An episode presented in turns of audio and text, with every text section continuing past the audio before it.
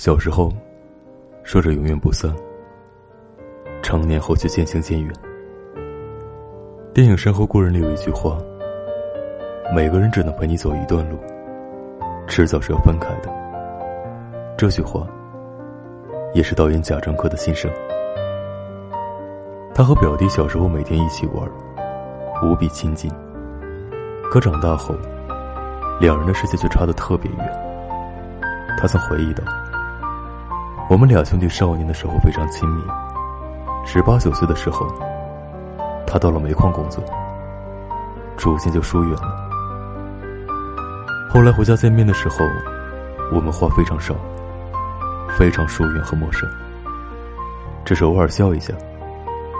但是我知道，他的内心涌动着所有的感情。说到这时，他一度哽咽落泪。有多少友谊，只能共青春，却无法共岁月？就像《破产姐妹》里有一集，卡罗琳决定搬出麦克斯的公寓时，她向麦克斯保证：“我们永远都是好朋友。”但麦克斯的话很现实，分开后的第一周，我们可能还会挤出时间，每周末一起喝一杯咖啡。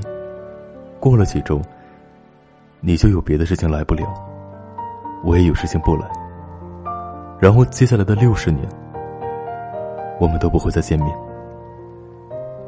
有些关系看上去很坚固，其实不堪一击。所以，在你拥有的时候，好好珍惜吧。